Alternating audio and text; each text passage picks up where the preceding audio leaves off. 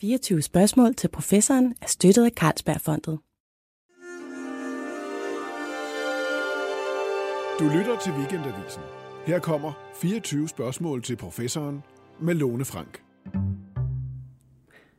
Jeg skal indrømme, at jeg er en af dem, der er en lille smule fascineret af kattevideoer. Øh, og jeg får tilsendt mange. og øh, altså, noget af det bedste ved de her kattevideoer, det er den afsindige, mærkelige måde, de her katte øh, leger på. Det er sådan ofte fuldstændig dødsforagten. Altså, de hopper ud fra et eller andet, eller de overfalder for sjov en kæmpe stor hund, eller en krokodille, har jeg også set. Øh, og i det hele taget, altså også den måde, de, de leger med hinanden på, vanvittige spring og sådan noget, det er fuldstændig absurd. Det er det, der ligesom er for mig det fascinerende ved det.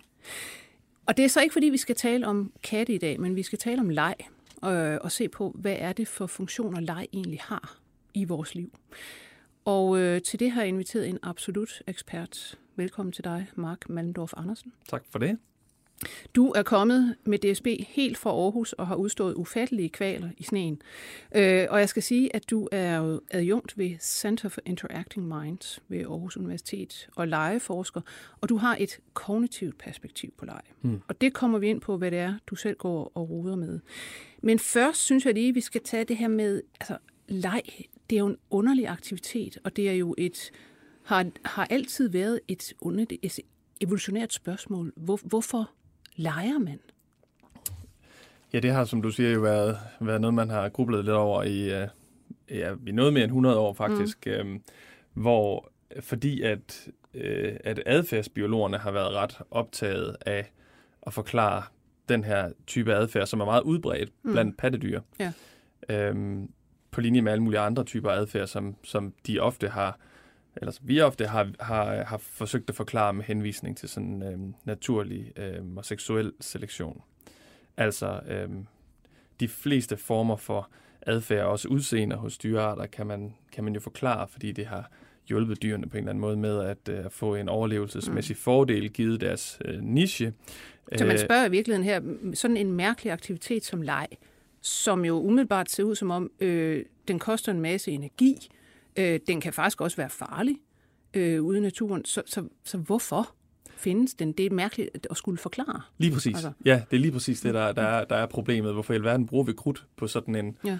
en, øh, en unødig aktivitet? Um, og det, der så er sådan lidt skægt ved det, det er, at, at adfærdsbiologerne, de, de siger så samtidig, øh, jamen, øh, nu, nu har vi den her adfærd, så den må være god til et eller andet. Mm. Fordi den, den har så mange drawbacks, øh, at den må ligesom være ekstra god til noget andet. Og, og det er der så bred enighed om, at det er øh, jo, som de fleste nok allerede har gættet, at, øh, at leje det hjælper organismer med at lære noget, mm. typisk. Men altså, hvor, hvor ser man egentlig leg? Altså, hvor langt ned i, i dyrerækken? Fordi som du siger, ja, pattedyr, vi kender alle sammen øh, både katte, hunde, rotter, mus, alt mm. muligt, øh, leg, leg, leg. Men, men hvor langt ned øh, kan man komme? Altså, hvor dumt et dyr kan man være, og man stadigvæk leger? Altså, det er noget, man primært ser, ser hos, jeg tror, det er omkring 80 procent af pattedyr, mm. øh, sådan roughly, der, der leger. Og fugle er det ekstremt sjældent. Øh, ja. En ekstremt sjældent adfærd. Der er, der er få fuglearter, der gør det, blandt andet øh, kraver, øh, papegøjer tror jeg også gør det. Det er også en ekstrem sjælden øh, adfærd hos, øh, hos fisk. Ja, øhm, men det er set hos fisk. Man er sådan lidt i tvivl om det, og det er også mm. fordi, at det er sådan lidt, det kan godt være lidt svært at sætte sig ind i, hvad, hvad sådan fisk, hvad der foregår inden for øverste etage af sådan en ciklidfisk, når den øh, vælter et, øh, øh, hvad hedder det? Et termometer. termometer ja, lige præcis, ja. i, i, øhm, ind i et akvarie, ikke? Så det er sådan lidt svært altså, at, at, at afgøre, men, men man har nogle kriterier, som man normalt sætter op, som, som man som adfærdsbiolog vil sige, at de her de skal være til stede, for at vi sådan kan tillade os at sige, at det her det er leg. Fordi tit så kommer vi til at tilskrive leg til dyr, mm. øhm, hvor de i virkeligheden er i gang med at lave noget helt andet, fordi at vi har sådan en tendens til at tilskrive det menneskelige kvaliteter. Så hvis ja. vi ser et dyr, der gør et eller andet, som... Det må være leg. Ja, yes, det må være leg, for jeg kan i hvert fald ikke finde ud af, hvad det ellers skulle være. Nej. Kan vi så finde på at tænke. Men samtidig så kan det så altså være noget fuldstændig andet, som øh, hvad det, du har selv skrevet øh, og nævnt eksemplet med delfinerne, ja. der, der hopper oven for vandet, sådan, øh, hvad det hedder, øh, og, og det er i virkeligheden for at ryste parasitter af sig. Ja, det er det ofte, eller nogle gange er de ved at slås eller sådan noget, ja. men når vi ser dem der ved siden af, øh, mm. måske fra en båd, vi står, så tænker vi, nej, hvor sjovt, de leger, ikke? Jo, jo. Men det gør de altså ikke. Nej. Men det er meget sjovt, nu, nu du siger med fugle, det, det er ret sjældent. Øh, men det er jo netop dem, du nævner, altså kraver, papegøjer, det er de meget intelligente fugle. Mm, ja. Så de, de, de skal simpelthen, om man så må sige, de skal lære noget. Ja, altså det er jo det, er jo det De, der kan, de er ikke bare født med alle deres øh, hvad der, kapaciteter parat. Nej, ja, det kan du sige. Altså, de, de fugle der, de, øh, de er nogle... Det er, vi ved også, det er nogle fugle, som der kan løse nogle helt vildt komplicerede mm. øh, oplevelser, hvis man har dem i, i... Eller undskyld, nogle helt vildt komplicerede opgaver, hvis man har dem i, øh, i fangenskab. Øhm, og, og, det, og, det, og det er også karakteristisk for alle de dyr, der leger, uanset øh, sådan, hvilken, hvilken stamme de kommer fra, øh, at det er nogle meget kloge dyr. Mm. Og det er nogle dyr, der har nogle meget store øh, hjerner, øh, relativt til, hvor stor deres, øh, deres krop er. Øh, så, så alle de, hvad skal man sige, alle de sådan, øh, stumpere beviser, det er jo noget, der ligesom øh, bestyrker os i den der mistanke om, at, at leg, det, er, det er, har på en eller anden måde noget med lærdom at gøre. Det har noget at gøre med, at, øh, med intelligens og, øh, og at erhverve sig viden. Ja. Men, men så lad os øh, gå fra dyrene og til mennesker. Altså børn leger. Øh, men hvad skal man sige, har man nogen øh, sådan god klassificering af, altså fordi jeg går ud fra, at det er sådan noget, øh, det udviklingspsykologer har studeret. Hvornår begynder de at lege, de her børn? Er der nogen, er man enige om, om der er hvad skal man sige, bestemte typer af leg, man ligesom udfører, og man går igennem sådan tværkulturelt alle mulige steder i verden? Og er der nogle stadier, man siger, børn skal igennem? Altså, det kom, der, der findes flere modeller, altså der findes flere forskere, der har forsøgt at dele det op på kryds og på tværs. Øhm, og, øhm, og man taler for eksempel om den eksplorative leg, som er den leg, hvor, hvor børn udvæk, øhm, udforsker objekter primært. Øhm, så kender de fleste altså rollelejen. Det er nok den, som mange tænker på, når de, når de tænker på leg, hvor børn de, de Spiller leger. et eller andet. Ja, de forestiller sig, at de er noget, som de jo Prinsesser, ja. eller ja, noget fra Game of Thrones. Eller... ja, lige præcis. Ikke? Og øh, så, så det er en anden type leg. Øhm, så har man den sensormotoriske leg, som er meget, som børn laver rigtig meget, når de er helt små, altså mm. hvor de klapper og sparker med deres ben, og, og den bliver sådan, den udvikler sig til, til det, man øh, de fleste kalder lokomotorisk leg, som er sådan, som også er bevægelsesleg, men, men lidt mere koordineret, for eksempel springe på en trampolin, eller mm. svinge sig i, øh, i et ræb på legepladsen. Så det handler simpelthen om at lære at bevæge sig? Ja, at det er jo det er karakteristisk for de typer af lege, som børn de begiver sig ud i, at det er ligesom næste trin i... Øh, øh, altså et, et, bar, et, et spædbarn kan ikke kaste sig ud i hverken rolleleje eller lokomotorisk leje, fordi den har slet ikke, den, den, den har slet ikke lært at, at åbne og lukke hænderne eller gå endnu. Vel. Så, så, så det er sådan typisk noget, som, som man ser, der ligger i forlængelse af barnets allerede erhvervede egenskaber. Men øh, egentlig kan, kan, man, øh, kan man se nogle steder, at øh, altså hvis man nu tager forskellige kulturer, mm. og jeg ved ikke, hvor meget tværkulturelt der foregår, men, men det er jo egentlig lidt interessant, fordi når vi i dag siger, børn leger, ja, det gør de rigtig længe og rigtig meget osv., fordi vi befinder os i en del af verden, hvor de ikke skal arbejde. Mm. Altså, der er jo kulturer, hvor de sådan set ret hurtigt skal ud og lave noget ja. andet. Altså, øh, ved man noget om, er der så øh, typer af lege, de ikke leger sådan nogle steder, mm. eller hvad skal man sige, øh, altså, eller leger de så bare i deres fritid? Altså, er det noget, der sådan øh, kan klemme sammen, eller øh, hvad skal man sige, udvides i forhold til, hvilken kultur man er i? Mm. Ja, så der er øh, et ret sjovt eksempel med, øh, med, med yucatanerne, som, som lever omkring Mexico, øh, hvor at, øh, at de voksne, de vil, de vil helst ikke have, at børnene de leger rolleleje i det, i, i det samfund. Øh, antageligvis fordi, at det bliver betragtet som en form for løgn. Eller ja. det bliver betragtet som om børnene, de lyver lidt, når de lader som om, de er noget, de ikke er. Og, ligesom du siger, vigtigst af alt, så skal de helst, øh, så, så har de voksne mange idéer til, hvad børnene ellers kunne tage sig til, for eksempel at, at hjælpe lidt til med, øh, mm. med arbejdet. Øhm, og, og der ser man, altså det, det er veletableret i Vesten, at børn leger rolleleje man siger typisk fra 3 år til 6 år, så det er cirka der i børnehavealderen. Det starter også lidt tidligere allerede, jeg tror det er helt ned til halvanden års alderen, mm. der kan børn begynde at, øhm, at lave sådan de rudimentære elementer, som man ser i rollelejen, hvor de, hvor de lærer det, man kalder øh, objektsubstitution. Altså hvor de øhm, leger, at en banan er en telefon, for Ja. eksempel. Ja. Øh, det kan de meget tidligt, men, men, men rollelejen piker ligesom der i børnehavealderen i Danmark i hvert fald. Øh, og, det, og, det, og, i den, og den aldersgruppe ser man rollelejen øh, vinde frem, eller rollelejen pike øh, i de fleste vestlige lande. Men hos de her yucatanere, der øh, er det ikke sådan. Det, øh, det, det, det, det, det, det piker først meget senere, omkring en 8-9 års alderen hos Mm. dem. Så det ser sådan lidt ud som om, at, eller man kunne, man kunne fristes til at tro, at den der, øh, at, at når du er i nogle omstændigheder, hvor dine naturlige tilbøjeligheder til at lege bliver undertrykt, så, øh, så virker det i en vis udstrækning, men det, men det er på en måde svært at bremse lejen. Den, Ja. den kom, så kommer den bare lidt senere, Mm. kan man sige. Det er ret interessant Ja. i virkeligheden. Så det er sådan et eller andet fænomen, der, ligesom, der, der skal ud, det skal Ja, udfoldes det kan på man en godt eller anden sige. måde. Øhm, så er der også et, et, et dejligt kontroversielt spørgsmål. Øhm, er der forskel på drenge og pigers leg? Ja, det er et meget kontroversielt spørgsmål. Øhm, og øhm, altså det korte svar er ja, det er der helt åbenlyst. Mm. Øh, men det, det folk jo er interesseret i, det er, Ja. hvor kommer de forskelle fra? Ja. Er det noget, som børnene lærer? Lærer pigerne at foretrække dukker relativt til drengene, og lærer drengene at få, man plejer at sige, guns and trucks, øh, øh, hvis man er amerikansk udviklingspsykolog. Ja. Øh, er det noget, de lærer, eller har de en eller anden naturlig tilbøjelighed dertil? Og altså, det er... Der er rigtig meget forskning, der viser, at det er noget, vi lærer dem. Øh, Men det udelukker jo ikke det andet heller. Nej, for jeg vil så også sige, at der er også rigtig meget forskning, som tyder på, at det er også noget, du kan genfinde hos aber, Ja, rent faktisk, det er rigtigt. som jo ikke har lært de her kønsroller. Ja.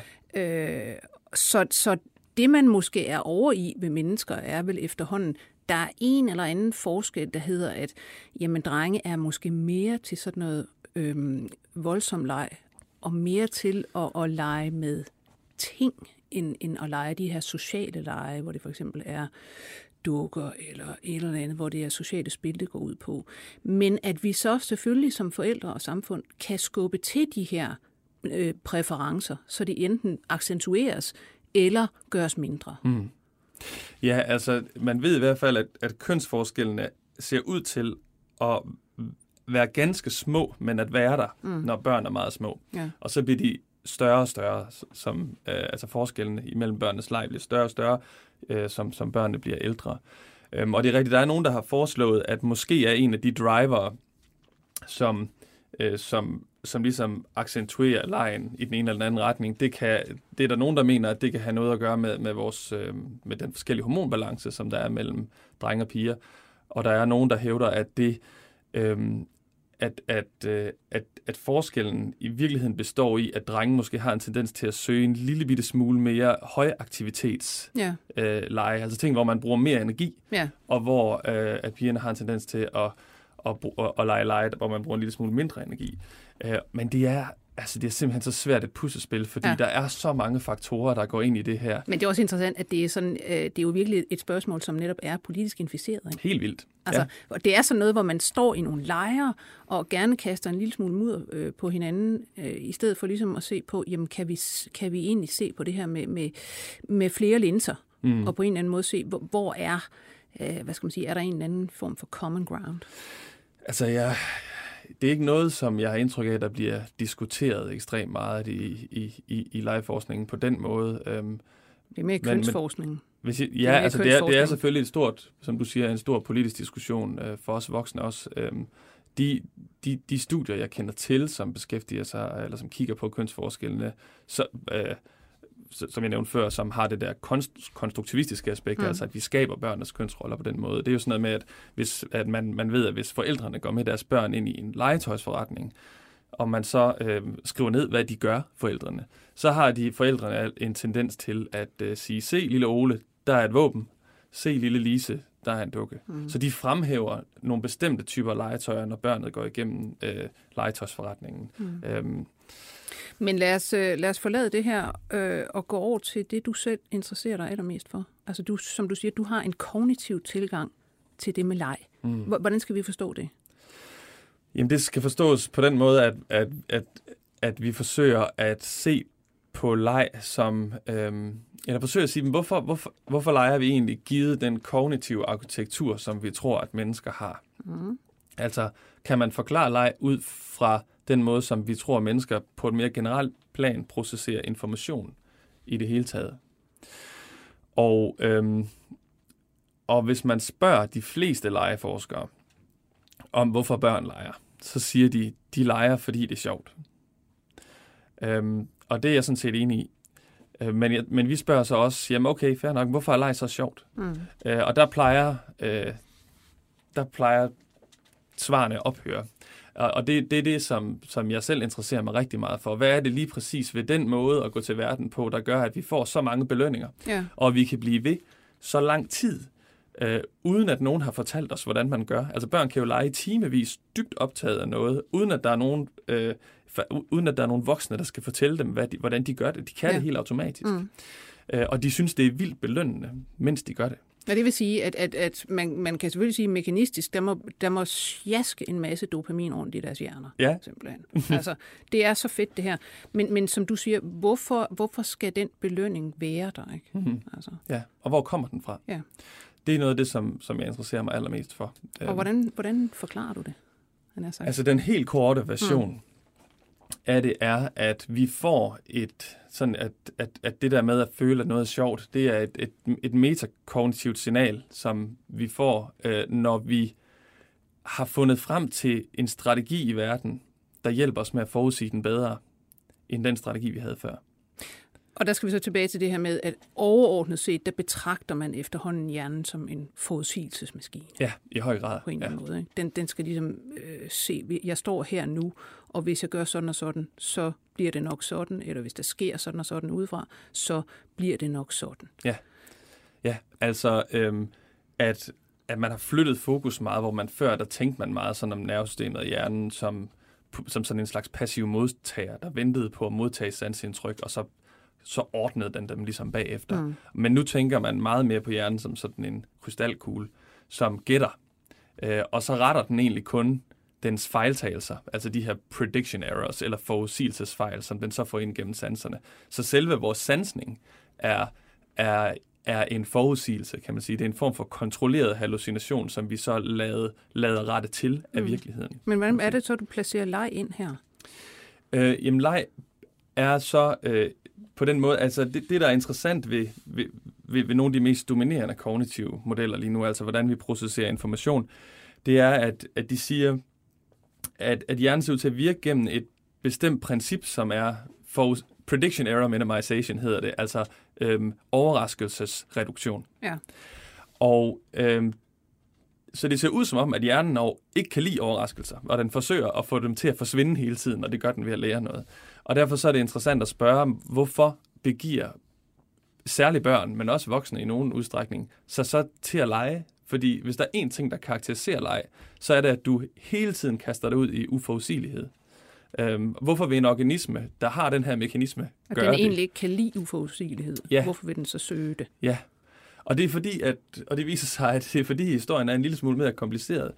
Øhm, det viser sig, at det er ikke sådan, at vi ikke kan leve forudsigelighed. Vi, øhm, det viser sig, at vi kan godt lide at nedbringe uforudsigelighed. Så øhm, Det vil sige, altså, det er ligesom, man skal, skal man se leg som en, øh, en simulator. Vi simulerer alt muligt mærkeligt her, som vi ikke rigtig ved, hvordan øh, kunne blive. Og så ser vi, hvad der sker. Rollelejen kan man i hvert fald sagtens se som en form for simulation, men meget leg er, hvad skal man sige, ægte mm. her nu værende i verden, hvor at man ser, hvordan føles det egentlig at sætte hånden på kuglegrillen? Nå, okay, det føles sådan der. Mm. Øhm, som, som, som ikke nødvendigvis er en, er, er en slags simulator, men som simpelthen er øh, os mennesker eller, eller organismer bredt set, som, som bevæger sig i et uforudsigeligt miljø og, og gør det mere forudsigeligt. Mm. Øhm, og lejen, grunden til, at lejen er sjov i hele det her, det er så, at, når, at, vi, at vi laver hele tiden, tror vi, øhm, estimater af, hvor hurtigt vi kan komme de her forudsigelsesfejl til livs, Ja. uanset hvilken type adfærd du, du, du engagerer dig i. Men nogle gange så går det hurtigere end forventet med at reducere prediction errors eller forudsigelsesfejl, og det belønner dig. Mm. Øh, og så, så når børn leger og har det sjovt, så siger de modeller, som vi arbejder med, at det skyldes, det skyldes faktisk, at børnene de, de overrasker sig selv med deres egen effektivitet, Ja. kan man sige. Og det, og det giver meget god mening, at vi er sådan indrettet, at, at, at vores nervesystem siger, du skal blive ved med at lave den strategi der, fordi ja. Den virker meget bedre, end den du lavede før. Ja. Og på den måde, så, så, så, så er der vi ligesom, så, så er vi, så er indlærings, indlæringstrang bagt ind i vores nervesystem. Ja, så ligesom vi har jo også, altså vi har jo en, en stor, stor nydelse ved aha-oplevelser. Ja, lige præcis. Ja. Det, det, er jo, det er jo det samme, ikke? Altså det er jo så det, vi bliver ved med at belønne os selv med. Også selvom man efterhånden måske ikke leger, som man gjorde engang, jamen så er det der med at få aha-oplevelser ud af noget. Det, det er stærkt nydelsesfuldt, ikke? Det er jo noget af det samme. Og jeg læste, faktisk, jeg læste en artikel, jeg tror, det, den er måske et halvt år gammel, som applicerede det her kognitive framework, som jeg taler Mm. om, på lige nøjagtige aha-oplevelser. Ja. Øh, og deres konklusion var præcis det samme. Altså, det, den er helt parallel med. Så du kan godt se leg som sådan bare en, en lang flod af aha-oplevelser, oplevelser. nærmest større eller mindre selvfølgelig. Men Ja. Og du siger jo så også, at, at vi, er, altså, vi er i virkeligheden informationsnarkomaner. Ja. Altså, så vi er også indrettet til, at vi skal ud og have information. Øh, det synes vi simpelthen i sig selv er dejligt. Ja. Vi kan Ja. være. Og det er også det, der er i, i lejen. Altså. sådan er det også med, ja, med børn, og sådan er det jo også med os voksne. Vi kan godt lide at høre sladder, og vi kan godt lide at høre om nye ting. Mm. Øhm, men det som der også, men, men børn leger nok mere end os, og er nok mere, øh, øh, en, nok større informationsnarkomaner, øh, eller kan i hvert, fald- de kan i hvert fald tage sig sådan ud, fordi at der er meget mere ny information Ja. i verden for børn. Øhm, men, men vi ved så også, at, at børn er ikke, de, børn vil foretrækker sådan, sådan moderate mængder af ny information, eller moderate mængder af, af overraskelse. Altså, de skal kunne tage det ind. Altså, hvis Ja. der er overload, så, så er det ikke sjovt. Lige præcis, ja. De skal Men... ligesom kunne, kunne indkode det også. Men det, det, det får mig også til at tænke over det her med, som forældre, der står man jo formentlig tit og tænker over, hvad, hvad skal vi gøre for ligesom at optimere vores børns leg, for at de får det mest ud af det. Ikke? Øh, og, og det der antyder jo så, at man skal ikke overloade dem med, med øh, stimuli egentlig, men man skal vel heller ikke på den anden side forklare for meget, vel? Altså sige, nu skal du se her, og sådan og sådan og sådan, og det fungerer sådan og sådan, værsgo, nu kan du selv. Nej, altså det har i hvert fald en bagside, når vi instruerer børnene. Mm. Altså der er, der er sådan et virkelig vidunderligt eksperiment, der er lavet af Susan Bonowitz, som er fra USA, øhm, hvor de giver sådan et legetøj til børn. Som, og det her legetøj, det ligner sådan en masse farvede vandlåse nærmest, der er limet sammen. Og de har, det, legetøjet har fem gemte ting, Mm. som, det, som det kan. Ja. Øh, der er en knap, der spiller musik, og der er et spejl, der får en til at vende på hovedet og sådan. Og i, i det her eksperiment, der kommer forsøgslederen ind med det her legetøj og stiller det foran barnet, og så siger hun øh, til den ene gruppe af børn, for hun har delt øh, gruppen af børn i to, der siger hun, prøv at se mit nye legetøj, nu skal jeg lige vise dig, hvad det kan. Og så hiver hun i et af de her rør, som så siger sådan en pivelyd. Miut. Mm. Øh, og så siger hun, nu må du lege med det, så går jeg lige igen. Og tilsvarende, der kommer hun ind til en anden gruppe af børn med det samme legetøj, og siger, prøv lige at se det her mærkelige legetøj, som jeg har fundet. Det er vildt underligt. Mm. Øhm, jeg ved ikke, hvad det gør, og så lader hun, som om hun taber legetøjet, og også kommer til at trække i det her rør. Så de siger bip igen, Mm. det her lyd. Den. Så begge grupper af børn har fået demonstreret det her rør ud af de her fem funktioner, som de, de har fået demonstreret en ud af de fem funktioner Mm. på det her legetøj. Og så går hun igen.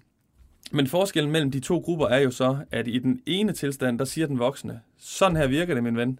Og i den anden, der siger hun, jeg aner ikke, hvordan det virker, og kommer til at demonstrere det ved et uheld. Og det, de så øh, måler på, det er, hvor lang tid børnene de leger med legetøjet, og om de finder øh, de der De andre funktioner. fire, ja, de andre Ja. fire kendte funktioner. Og der kan man se, at de børn, som er blevet mødt af den naive voksen, der ikke ved, hvordan legetøjet virker, mm. og som ikke er blevet instrueret, de, de finder ret hurtigt alle fire, ja, undskyld, alle fem øh, funktioner. funktioner, hvor at de børn, som er blevet instrueret, de bliver ved med at sidde og hive det der skide Ja. rør, som siger den der pivlyd. Ja. Så, så instruktion øh, begrænser øh, Ja. børns leg. Og, og nogle gange, når jeg er ude og holde foredrag om det, så sidder der en masse forældre og sådan spærer øjnene op, fordi, åh gud nej, hvad har vi gjort? Vi har instrueret vores børn, det var en dårlig idé. Men, men sådan skal man ikke tænke om det, fordi instruktion er ofte på sin plads. Mm. For eksempel, når man skal lære børn om stikkontakter, så er det en god idé ikke at, at invitere til eksplorativ leg. Øh, ja. men, øh, men, men nu vi er med det her med, med risikofyldt og, og hvad det hedder, øh, også direkte ubehagelig eller uhyggelig leg, så er det jo faktisk også noget, du forsker i. Ja. Altså uhyggelig leg, det er simpelthen øh, en, øh, et sideprojekt, du har fået. Ja, Og det må du lige øh, forklare. Hvad, hvad, hvad går det ud på? Jamen, det stammer egentlig fra et samarbejde med min gode kollega Mathias Klasen, som jeg også tror har gæstet. Det har han. Det Ja. kan man gå ind og finde, det program. Og han er jo vild med, med sådan noget horrorforskning, Mathias. Mm. Og, øhm, og har lavet forskning i, et, et haunted house, sådan et, et sted, hvor der er udklædte skuespillere, og hvor man kan gå ned og betale penge for at blive skræmt fra Hvide Sands en time. Dem har han arbejdet med mange år. Og, øh, og vi kom til at tale sammen om, hvorfor i alverden, at man dog vil opsøge ubehagelige ting med vilje, og så kom vi til at diskutere det i henhold til nogle af de her legemodeller. Mm. Og så lavede vi et eksperiment sammen, hvor at, øhm, og sammen med nogle andre af vores kolleger, hvor vi spændte sådan nogle heart rate monitors på folk, øh, og spurgte dem om, hvor uhyggeligt det var, da de var inde i det her spøgelseshus, mm-hmm. og hvor sjovt det var.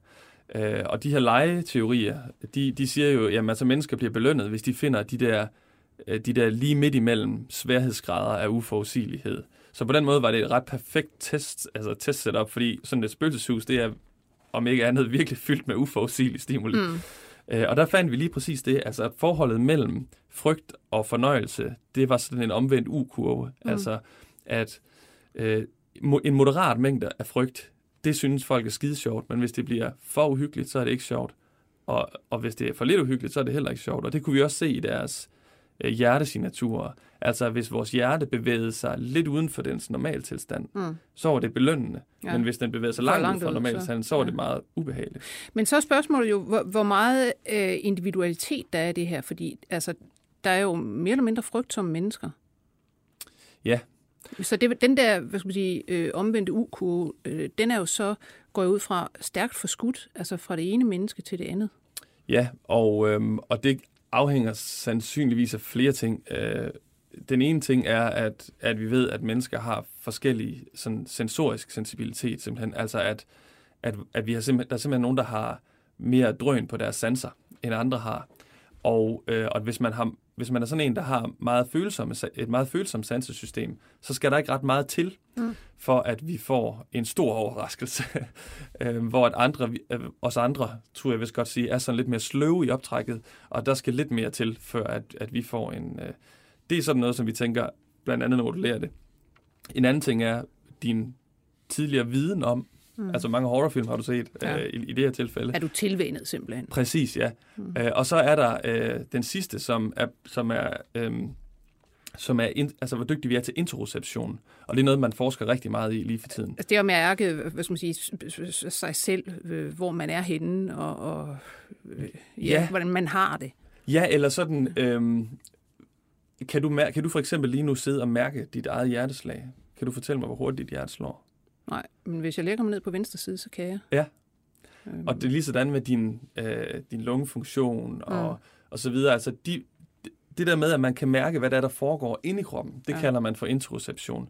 Og der er nogen, der mener, at det har, øh, det spiller en meget vigtig rolle, øh, særligt i, i udviklingen af, af, af generaliseret angst øh, og, og den slags. Altså at folk, som har øh, som ikke har særlig god interoception, vil have en højere tilbøjelighed til at udvikle angst.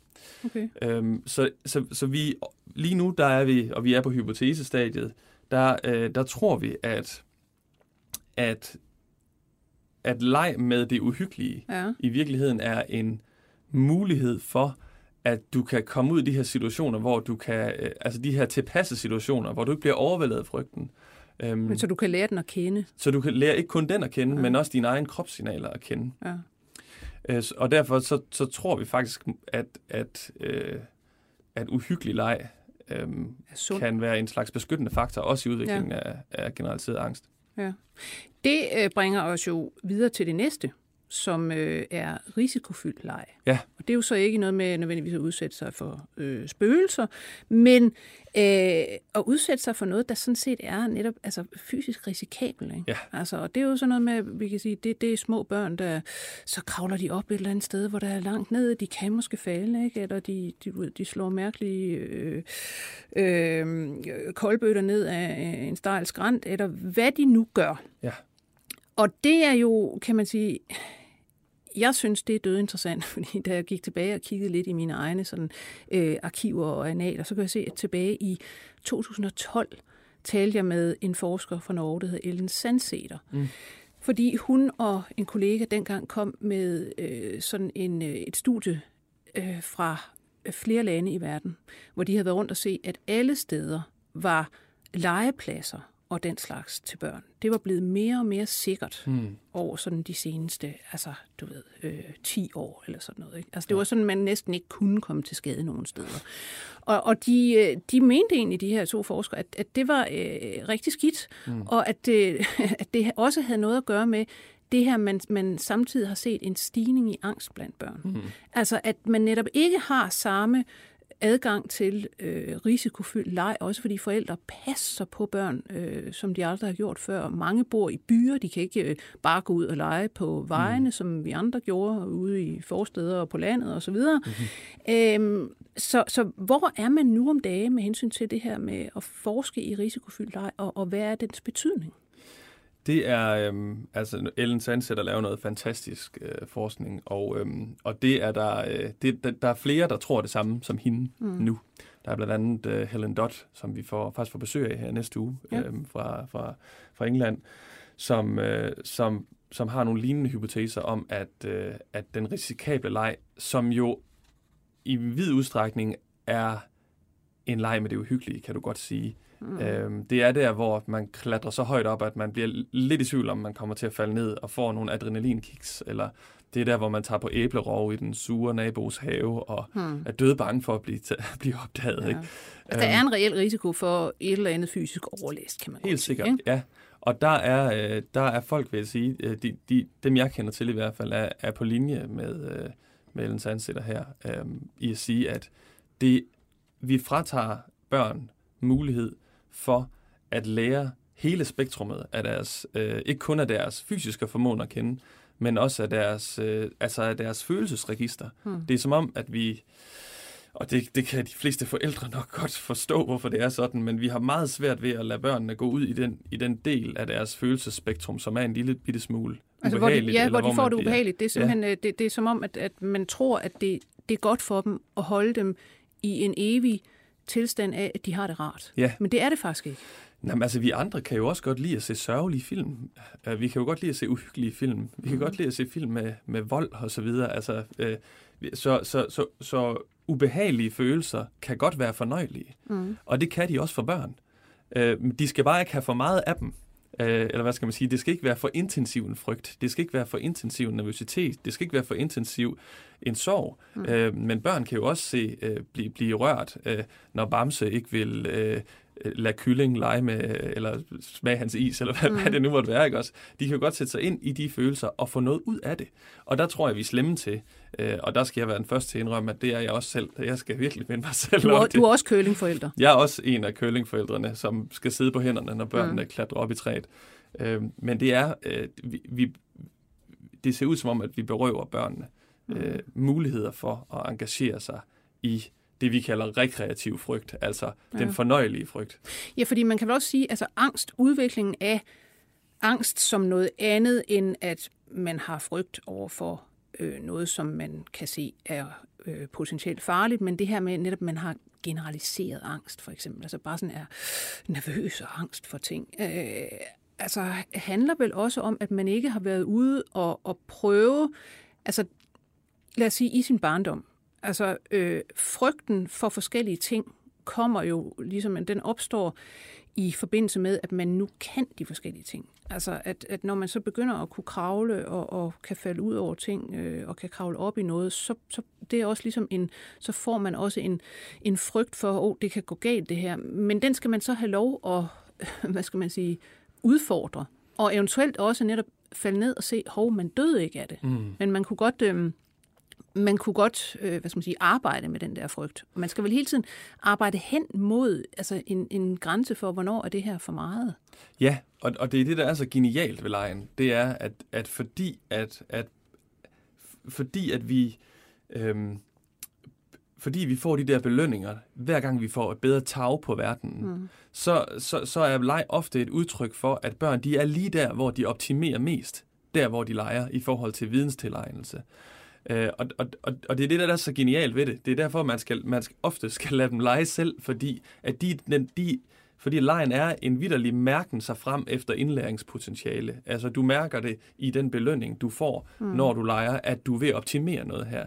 Det, og, og derfor... Øh, og derfor skal vi virkelig, vi skal simpelthen blive bedre til at sætte os på ja. hænderne, øh, når, når, når børnene så bevæger sig ud i de der steder, hvor vi er lidt mere usikre på, om det nu også er en god idé. Ja, fordi det, det, det at man, øh, hvad skal man sige, som forældre tidligt måske går ind og, og pakker dem ind i vat og så videre, så videre, gør, at de ligesom ikke øh, altså, lærer det der, og så kan de måske blive ved med at være lidt frygtsomme. Og så bliver man ved med også at passe mere og mere på dem, fordi jamen, stakkels lille Hans må jo ikke komme ud for noget her, og han har det altså skidt, når sådan og sådan mm. og sådan. Så det, det, det er noget med fra starten simpelthen at være meget opmærksom på det her. Ja, altså angst er jo også karakteriseret af jo netop undgåelsesadfærd. Det er jo mm. nærmest sådan en stedfortrædende undgåelsesadfærd, som man, mm. som man, som man laver som forældre. Og, og det er jo skide interessant, at hvis du spørger øh, øh, kliniske psykologer, som arbejder med at behandle angst øh, hver dag. Altså, hvordan behandler vi angst? Ja. Så siger de, det gør man gennem altså exposure ja. therapy, altså Udsætter folk for det, de er bange for. Ja, ja. Øh, og, og det er jo, så det er på en eller anden måde ufatteligt, at vi ikke øh, ja. automatisk tænker, jamen selvfølgelig kunne, kan exposure nok også godt ja. være en forebyggelse. Ja, men det er jo det der med projektbørn, ikke? Altså, de er frygteligt dyrebare. Det er de. Ja. Men altså noget af det, der sker, er jo så, øh, ja, vi ser flere og flere angstlidelser. Noget rigtig interessant, synes jeg også, øh, i forhold til legeadfærd, det er, at man har i, i USA, hvor man jo måler på børn på alle mulige måder, mm. der måler man også deres kreativitetsniveau. Det har man faktisk set falde og falde og falde over de seneste hvad, 20 år. Ja, ja jeg, hvis jeg husker rigtigt, så er det for siden 92 eller 96 ja. eller sådan noget den stil der. Ja. Hvorfor det? Ja, der er, der, jo, der, er, der er nok mange forklaringer på det, men det er rigtigt. Man har lavet sådan nogle kæmpe kohorter af, af, af Torrance-tests, som de hedder. Og det er jo sådan nogle, der blandt andet måler kreativitet, og sam, mm. sammen, med, sammen med en lang række andre øhm, øh, testbatterier. Og der, og der kan man se, at børns øh, kreativitet daler. Og, øhm, og, og forfatteren til, til det sidste studie af de kohorter der, hun foreslår, at, øh, at det kun skyldes, at børn har mindre tid til at lege i dag. Ja. Man vil jo ellers synes, hold da op, de har jo ikke andet end tid. Mm. Men det er måske for, er det for indhegnet og for arrangeret og for, hvad ved jeg? Altså, jeg, jeg har ikke helt styr på skoleskemaet mm. på den måde, øh, og, og, og, og hvor meget det har ændret sig, men, men der er i hvert fald noget om, ligesom du først siger, ikke? Altså, øhm, eller som du, du, du nævnte lige før, at fordi vi har haft den her stigende urbanisering med mange, mange flere biler, og, og man har også kunne øh, dokumentere en, en øget forældrebekymring over så der er mindre fri leg, vel. simpelthen? Ja, der er mindre fri leg, men der er rigtig meget leg, der foregår i hjemmet i dag. Mm. Hvor at førhen, der altså for bare 60 år siden, der var det meget mere normalt, at børnene løb ud på gaden, eller løb ned i gården, eller ja. hvad det nu måtte være, end man ser i dag. Og så er der jo også øh, hele skærmdebatten, som, øh, som, som om ikke andet trækker børnene mere inden for og leger alt andet, øh, alt andet lige. Det er jo interessant det der med skærme, fordi det, det kommer man ligesom altid til. Mm. Øh, og, og der er øh, den meget hurtige konklusion, det, det er typisk, at jamen, det er jo forfærdeligt med alle de her skærme. Og, og, og alle børn bliver udsat for dem. De får øh, altid bare en iPad, når de er helt små, og så ligger de der, og de kan hverken motorisk udvikle sig eller noget som helst. Mm. Altså, det er jo ikke øh, skærmene og, og forbrug af det, man laver på skærmene, der, der nødvendigvis er skidt. Altså, der foregår jo også meget interessant og læringsunderstøttende øh, øh, på iPads og hvad ved jeg, men det handler vel mere om, hvor meget tid man bruger på det, og hvad det erstatter. Hvis du aldrig kommer ud, ja. eller hvis dine forældre ikke læser højt for dig, eller Jamen, det er jeg fuldstændig enig i. Altså, og nu er, nu er, det, nu er jeg lidt oppe i fuld pensum her, fordi at uh, skærm, uh, skærmforbrug er ikke min primære styrke, men jeg ved da fra kolleger, som forsker i det, at, uh, at der ser ikke ud til at være nogen skadelige effekter Nej. Uh, rigtig ved, at, uh, ved, ved skærmforbrug. Uh, men det er fuldstændig rigtigt, som du siger, altså, at uh, det er nok måske også det forkerte spørgsmål at stille et eller andet sted. Altså, det er det der med, hvad er det, børnene ikke har tid til, hmm. når de bruger en skærm? Altså, ja, ja. Uh, og det, der, som du siger, der er super mange fede læringspotentialer ved at, ved at bruge en iPad. Altså, vi gør det jo også selv hele tiden. Mm. Øh, men det er det der med, hvis vi gør det for meget, hvad er det så børnene, de ligesom hvad er det for nogle lege, de så går glip af? Det er måske mere den måde, man skulle vente ja. på. Men jeg synes, sådan, det, det vi har talt om indtil nu, det, det trækker sådan ligesom en, øh, hvad skal man sige, en, øh, en manual op øh, på en eller anden måde, hvad man, hvad, man, hvad man burde se på i forhold til, til børn og deres lege. Mm. Altså, øh, lad dem endelig lege en hel masse, og gerne for sig selv, og det de gerne selv vil. Mm. Øh, lad være med at instruere dem for meget øh, men deltager eventuelt som sådan en, netop en, øh, en forælder, der til synligheden ikke rigtig ved noget om det, men er, er med til at udforske sammen med børnene. Mm. Og så lad dem endelig øh, gå ind i uhyggelig leg. Lad for eksempel være med til Halloween, hvor, hvor jeg kan se, altså forældrene, de gør det jo totalt uuhyggeligt. Ikke? Det skulle være uhyggeligt at gå ud, og der, øh, der skulle være en risiko for, at man kan komme til at banke på hos en sur gammel kælling, der ikke giver en noget osv. Men det er der ikke, fordi forældrene går med, og det hele er fuldstændig organiseret.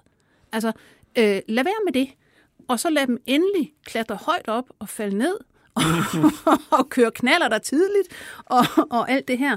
Øh, er der andet, man kunne tilføje? Altså, det er jo, en, øh, det er jo noget af et program, det her, øh, Lone. Øh, jeg, jeg tror, jeg ved ikke, om jeg vil skrive under på det hele af det, men altså, der er jo nok noget, altså, der er jo helt klart noget om det, ikke? Altså, men, men jeg tror måske mere, jeg vil være optaget af at understrege det der med, at Altså ja, uhyggelig leg er godt, men det skal være aldersvarende, moderat, og det skal være altså bar- noget, barnet synes er sjovt. Mm. Det, det, det er det, der skal være pejlesnoren.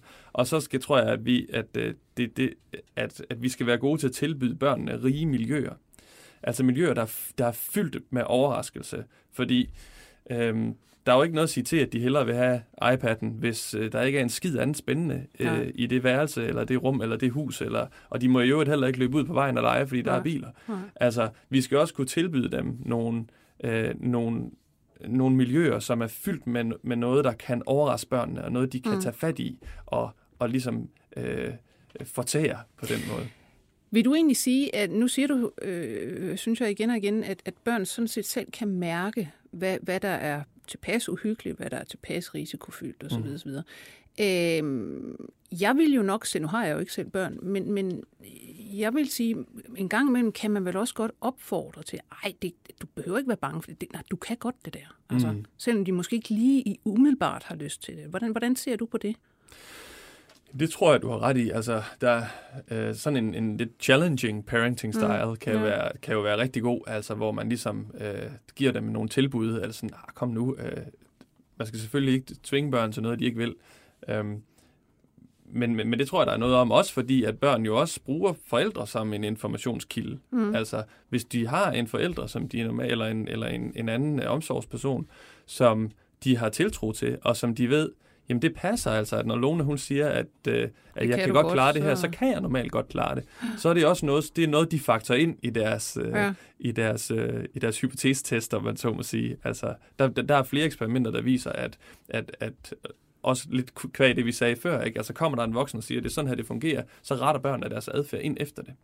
Øhm, så, så, så det vil jeg sige, det øh, giver også med det en gang imellem, det, mm. det kan jeg ikke se noget galt i. Ja. Her til sidst, øh, er der noget, du står og som siger, skal til at forske i, eller noget, du virkelig godt kunne tænke dig at, at begive dig mere ind i fremover? Jeg kunne godt tænke, tænke mig at, uh, at beskæftige mig mere empirisk med den her, uh, den her leg med, uh, med frygt. Mm-hmm. Um, for, og det er nok også fordi, at den, den, den, den stimulerer uh, uh, um, hvad hedder sådan noget, grej-nørden i mig. Altså, ja. øh, frygt er et enormt, øh, på en måde et, et enormt godt felt at forske i, fordi at der er så store målbare effekter. At det er meget nemmere at måle et hjerte, der banker meget hurtigt, øh, altså flyver op og ned, end det er at måle noget i et laboratorium, hvor der sidder øh, nogen og kigger på nogle billeder måske, eller hvad det er. Så det tilbyder sådan rent metodisk nogle, nogle, en, nogle, nogle rigtig spændende... Men, men hvad skulle spørgsmålene være? Altså det primære spørgsmål, det skulle være om, om, om leg med frygt, altså frivillig engagement med rekreativ frygt hos børn, kan, kan være en beskyttende faktor i, øh, i, øh, i udviklingen af, af angst. Mm. Interessant. Jeg vil sige tusind tak, fordi du kom, Mark Malmdorf Andersen. Lejeforsker og adjunkt ved Center for Interacting Minds ved Aarhus Universitet. Jeg skal sige, at vi i dag var produceret af Cecilie Blomqvist. Jeg hedder Lone Frank. På genhør. 24 spørgsmål til professoren er støttet af Carlsbergfondet.